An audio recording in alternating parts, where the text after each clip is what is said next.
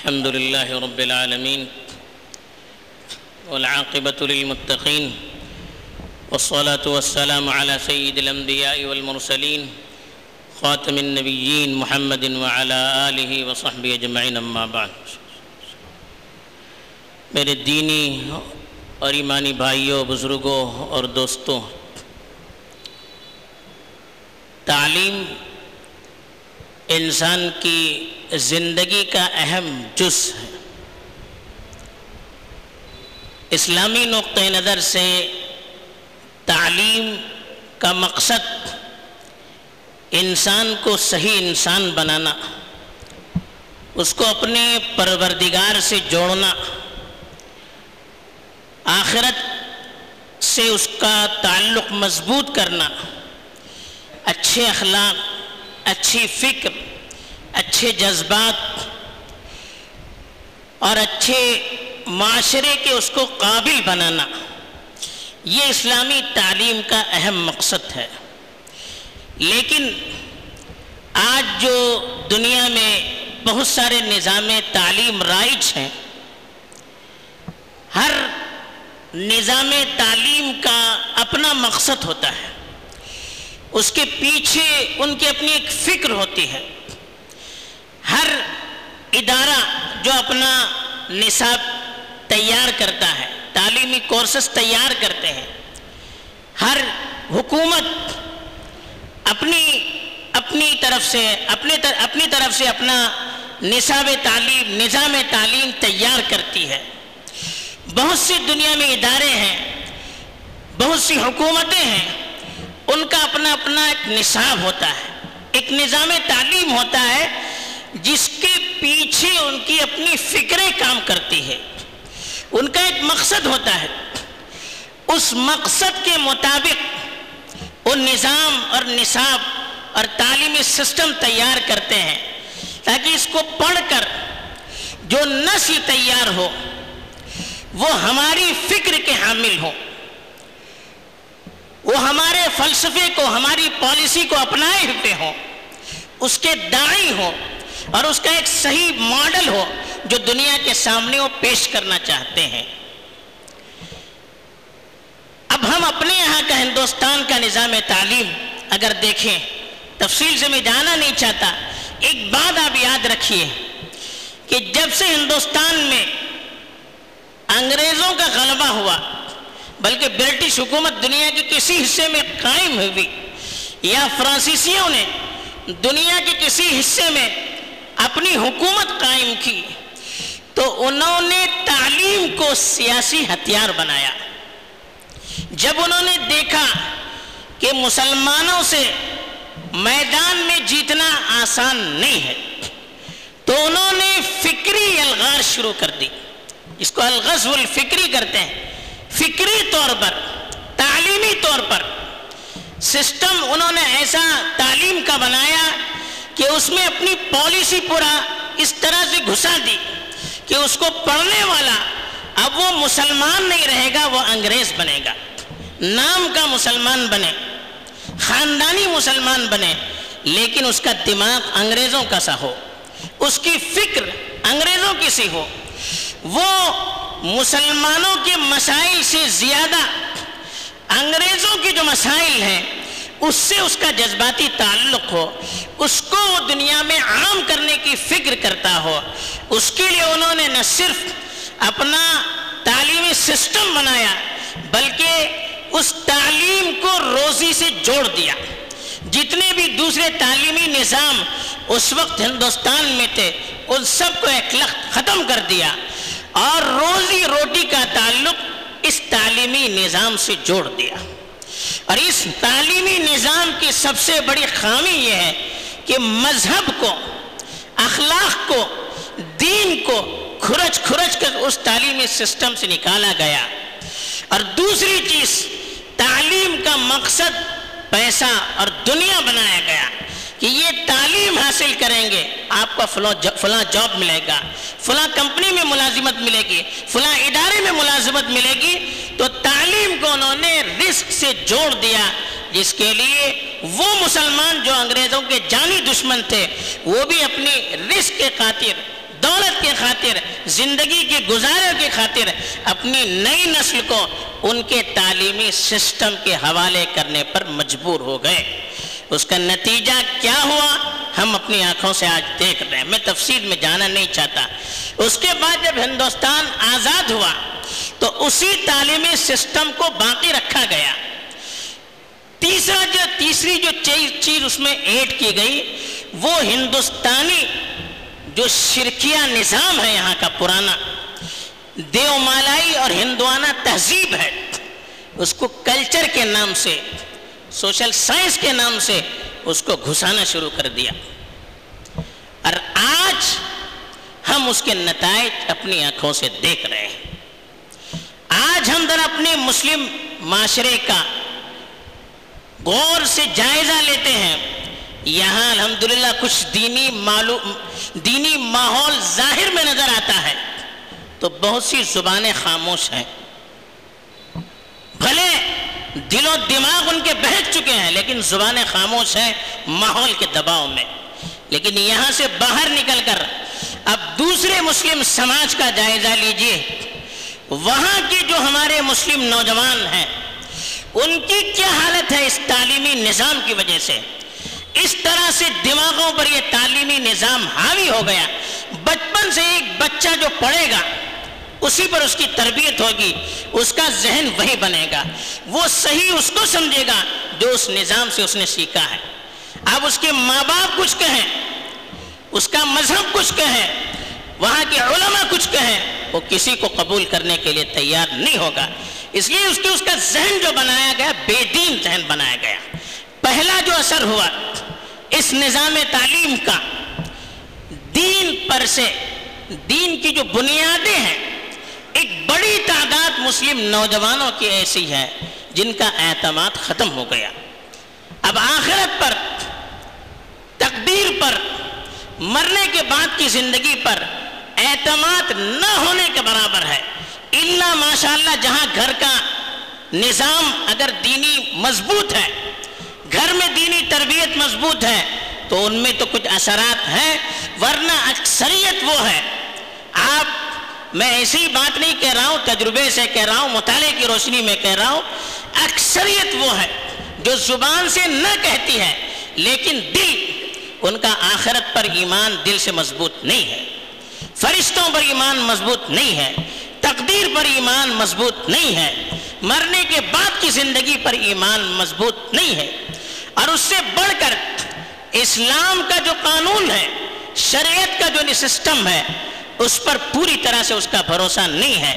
ہم نے دیکھا پردے کے معاملے میں، ہم نے دیکھا طلاق کے معاملے میں، کہاں تک مسلمان گر گئے ہیں۔ پرسنل لا میں کتنے مسلمان کمزور نظر آئے ہم کو۔ کہاں کہاں سے بغاوت اٹھتی ہوئی نظر آئی۔ یہ سب کون تھے؟ فیصلہ کیا حجاب کے خلاف۔ کون تھی وہ عورت؟ کس گھر میں پلنے والی تھی؟ لیکن کس نظام تعلیم کے ذریعے سے اس کی پرورش ہوئی تھی؟ کہ دین کے خلاف فیصلہ کرنے میں اس نے ساتھ دیا، بلکہ خود فیصلہ کیا۔ یہ کس کا اثر ہے؟ کون سے سسٹم کا اثر ہے؟ کون سے نظام تعلیم کا اثر ہے؟ یہی وہ بنیاد ہے جو آج ظاہر ہو رہی ہے، درخت۔ جو بیچ انہوں نے بویا تھا، آج وہ اپنے پھل دیتے ہوئے نظر آئے۔ تناور درخت بن کر اس کے پھل ہمیں نظر آ رہے ہیں۔ تو پہلا اثر یہ ہوا۔ دوسرا جو اثر ہوا، وہ یہ ہے کہ ہمارے جو نوجوان ہیں، وہ وحدت ادیان کے قائل نظر آتے ہیں۔ وحدت ادیان کا مطلب یہ اچھے اچھوں کی زبان سے نکل رہا ہے۔ ارے سارے مذاہب تو ایک ہیں، راستے الگ ہیں، سب جانا ایک ہی طرف ہے۔ توبہ توبہ۔ کفریہ کلمہ۔ اب یہ اچھے اچھے مسلمانوں کی زبان سے اس طرح کے کفری الفاظ نکل رہے ہیں کہ سارے مذاہب ایک، سارا نظام ایک، طریقے سب کے الگ الگ۔ مذہب کیا ایک پرسنل چیز ہے؟ وہ اپنے اپنے عمل کریں گے، باقی سب ایک ہے جانا سب کو ایک طرف۔ اس طرح کے کفریہ کلمات، یہ اچھے اچھے مسلم گھرانے کے نوجوانوں کی زبان سے نکل رہے ہیں۔ یہ کس کا اثر ہے یہ؟ یہ اسی تعلیم کا اثر ہے۔ ملحدانہ تعلیم کا اثر ہے۔ اور ہمارے ہندوستان میں جب سے یہ شرکیہ اور دیو مالائی نظام برپا کیا گیا ہے آج اچھے اچھے ہمارے بچوں کی زبان پر کفریہ کلمات ہیں۔ ان کے دیوی دیوتاؤں کے نام وہ عظمت سے لینا شروع کر رہے ہیں۔ بلکہ افسوس ہوتا ہے، دوسرے معاشروں کا آپ جائزہ لیں گے، جیسے ہم کسی تکلیف میں اللہ کا نام لیتے ہیں، وہ غیر اللہ کا نام لینا شروع کر رہے ہیں۔ کیوں؟ بچپن سے ان کو وہی پڑھایا جا رہا ہے۔ غیروں کے تہوار اور اپنے تہوار میں کوئی فرق نہیں ان کو۔ کہتے کہ عید ہے بقرعید ہے، دیوالی ہے، فلاں ہے، سیم ہے۔ اب کیا جب ہم کفر سے راضی ہو گئے، کفریہ اعمال سے ہم راضی ہو گئے، ہمارا ایمان کہاں باقی رہا پھر؟ ایمان اللہ دین الخالص۔ خالص دینداری اگر ہوگی، تب اللہ کے یہاں قبول ہوگا ایمان۔ مکسچر والا ایمان یہ اللہ کے یہاں قبول نہیں ہوتا۔ ہے اگر ہم نے شرک کو بت پرستی کو، شرکیہ نظام کو، شرک کے تہواروں کو اگر ہم نے صحیح سمجھا، اس میں شرکت کرنے میں اپنے ایمان کی خلاف ورزی نہیں سمجھا، تو سمجھ لیجیے ایمان ہمارا رخصت ہو گیا۔ نام سے ہم کتنے اپنے آپ کو مسلمان کہلائیں۔ مسلم معاشرے میں ہم رہیں، ہمارا ایمان باقی نہیں رہا۔ آج یہ حالات ہم اپنی آنکھوں سے دیکھ رہے ہیں۔ افسوس یہ ہوتا ہے ہمارے اپنے تعلیمی سسٹم اکثر ہندوستان کے علاقوں میں الحمدللہ قائم ہے۔ مسلمانوں کو یہ فکر لاحق ہے کہ مسلمان ترقی کریں، تعلیمی میدان میں آگے بڑھے بہت اچھی فکر ہے۔ دیکھیے، تعلیم میں آگے بڑھنے سے کوئی روکتا نہیں ہے۔ بہت سی غلط فہمیاں لوگ پیدا ہوتے ہیں کہ علماء نے انگریزی کے خلاف فتوا دیا، اس کے خلاف فتوا دیا، ایک فتوا لا کر دکھائیے آپ۔ کسی مسلم عالم نے انگریزی زبان یا کسی زبان کے سیکھنے کے خلاف فتوا نہیں دیا۔ فتوا کس کے خلاف دیا؟ انگریز بننے کے خلاف فتوا دیا۔ ایسی تعلیم کے خلاف فتوا دیا جو عورتوں کو بے حیا بنانے والی تھی، بے پردہ بنانے والی تھی۔ ایسے نظام تعلیم کے خلاف فتوا دیا جو مسلم بچوں کو صرف پر لانے والے تھے، جو مشرق بچوں کو، مسلم بچوں کو ملحدانہ نظام پر چلانے والے تھے۔ ایسی چیزوں پر کفر کا فتوا دیا۔ کسی زبان کو سیکھنا، کسی ہنر کو سیکھنا، یہ کسی دین میں منع نہیں ہے، کوئی عالم اس سے منع نہیں کرتا۔ ترقی کرنی چاہیے، ہر میدان میں ہمیں آگے بڑھنا چاہیے۔ جتنے علماء کی ضرورت ہے، اتنے ایک معاشرے میں ڈاکٹرز کی بھی ضرورت ہے، سائنٹسٹ کی بھی ضرورت ہے، اتنے انجینئرز کی بھی ضرورت ہے، اتنے بڑے بڑے عہدوں پر رہنے والوں کی بھی ضرورت ہے۔ اتنی ہی ضرورت ہے جتنی علماء کی ضرورت ہے۔ لیکن کیسے لوگوں کی ضرورت ہے؟ ایسے جو عدالت میں بیٹھے تو کفریہ نظام کے مطابق فیصلے دیں۔ ایسے جن کو عہدہ ملے، جو مسلمانوں خلاف زبان کھولیں۔ ایسوں کی ضرورت ہے جو اسلامی نظام کے خلاف نعرے لگائیں۔ ایسوں کی، ایسے ڈاکٹروں کی ہمیں ضرورت نہیں ہے۔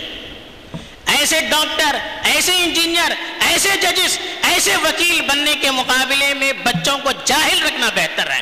جو کفریہ نظام کے قائل ہوں، جو اسلام کے خلاف بولنے والے ہوں۔ آج یہ سب چیزیں ہم اپنی آنکھوں سے دیکھ رہے ہیں۔ تعلیمی نظام کے سلسلے میں بیداری ہو رہی ہے، لیکن صحیح بنیاد پر ہمارا تعلیمی سسٹم قائم ہو۔ ہمارے بچے پہلے مسلمان بنے، پھر تاجر بنے۔ پہلے مسلمان بنے، پھر ڈاکٹر بنے۔ پہلے مسلمان بنے، پھر سائنسسٹ بنے۔ پہلے مسلمان بنے، پھر انجینئر بنے۔ پہلے مسلمان بنے، پھر پرائم منسٹر بنے۔ پہلے مسلمان بنے، بعد میں جو کچھ بنے، اس کے لیے ہمیں سوچنا چاہیے۔ آج افسوس ہوتا ہے، ہمارے ادارے قائم کیے جا رہے ہیں، لیکن بنیاد پوری غیروں کی ہے۔ افسوس کے ساتھ کہنا پڑتا ہے، کتابیں پڑھائی جاتی ہیں، نظمیں پڑھائی جاتی ہیں، اس میں شرکیہ چیزیں ہوتی ہیں۔ ہمارے اپنے اداروں میں وہ کتابیں پڑھائی جاتی ہیں۔ بھول کر بھی پڑھانے والا یہ نہیں بتاتا ہے کہ یہ شرک ہے، یہ ہمارے اسلام میں صحیح نہیں ہے۔ افسوس ہوتا ہے۔ ہمارے اداروں میں اسلام کی تاریخ پڑھائی جاتی ہے۔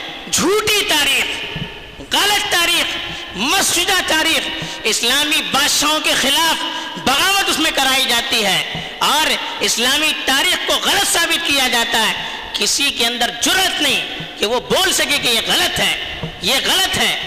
اپنے بچے پڑھانے، پڑھنے والے، پڑھانے والے اپنے لوگ، انتظام اپنے لوگوں کے ہاتھ میں۔ کسی کے اندر یہ جرت نہیں۔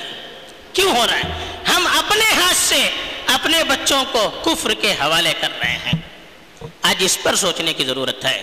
خالی تعلیم کو عام کرنے کی ضرورت نہیں ہے۔ اس تعلیم کو عام کرنے کی ضرورت ہے جس کی بنیاد دین پر ہو۔ جس کی بنیاد صحیح عقیدے پر ہو۔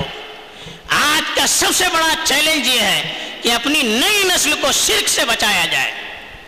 نئی نسل کو الحاظ سے بچایا جائے، نئی نسل کو بے دینی سے بچایا جائے۔ اگر ہمارے بچے بے دینی پر مر گئے، بڑی بڑی ڈگریاں لے کر بھی کل وہ ہمارے خلاف کھڑے ہو جائیں گے۔ تو آج اس نظام کو برپا کرنے کی ضرورت ہے۔ مسلمانوں کی تعلیمی ترقی اس وقت مانی جائے گی جب اس تعلیم کی بنیاد دین پر ہو۔ اب ہم اس ملک میں رہتے ہیں۔ ہمیں وہ اختیارات نہیں ہیں جتنے ہونے چاہیے، لیکن جتنا اپنا اختیار ہے، اتنا تو ہم کر سکتے ہیں۔ ہم اپنا نظام تعلیم، اپنا نصاب تعلیم، اس کو اگر ہم تیار نہیں کر سکتے، لوگ ہمت نہیں کرتے ہیں۔ کرنے کی گنجائش ہے۔ قانونی طور پر کوئی رکاوٹ نہیں، لیکن ہمت کی جرات کی، ایمان اور عزم و حوصلے کی ضرورت ہے۔ اس کی ہمارے اندر کمی ہے۔ اتنا نہیں کر سکتے تو کم از کم ہمارے جو ادارے اپنے ہیں، اس میں تو کم از کم منصوبہ بند طریقے پر دینی تعلیم کا نظام کرنا بالکل فرض ہے۔ ورنہ کل کو ہمیں اللہ کے یہاں جواب دینا پڑے گا۔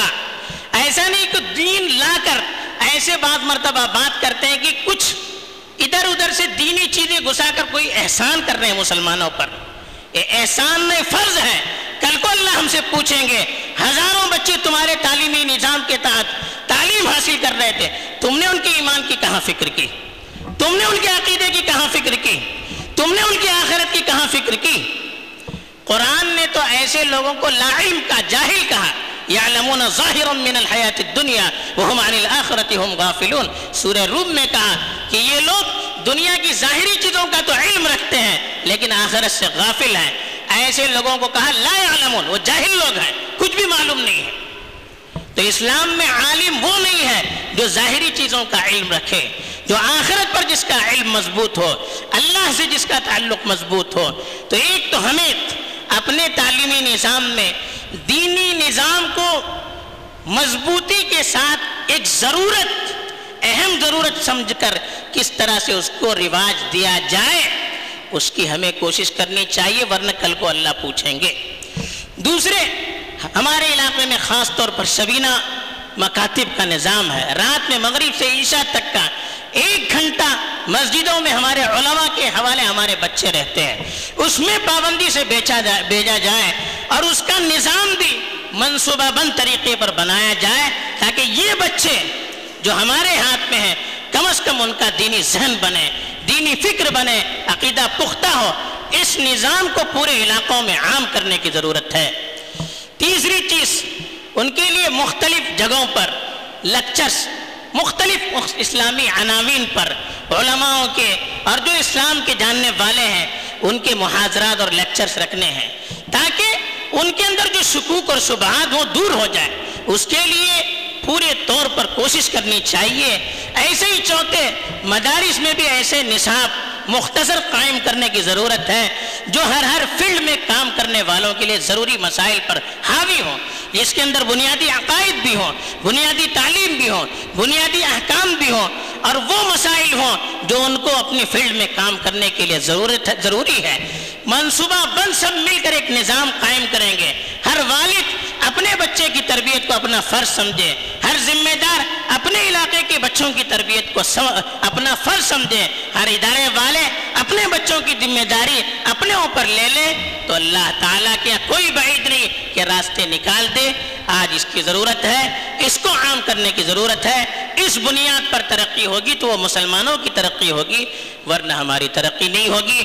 اس بنیاد پر ترقی ہوگی، اچھے اثرات مرتب ہوں گے، ورنہ اس کی جو برے اثرات ظاہر ہو رہے ہیں، کیا کا نتیجہ نتائج نکل سکتے ہیں، زبان سے نکالنے کی میں ہمت نہیں کرتا۔ اللہ تعالیٰ ہے، صحیح فکر کو سمجھ کر آگے بڑھنے کی توفیق دے۔ آمین و آخر دعوانا ان الحمد للہ رب العالمین۔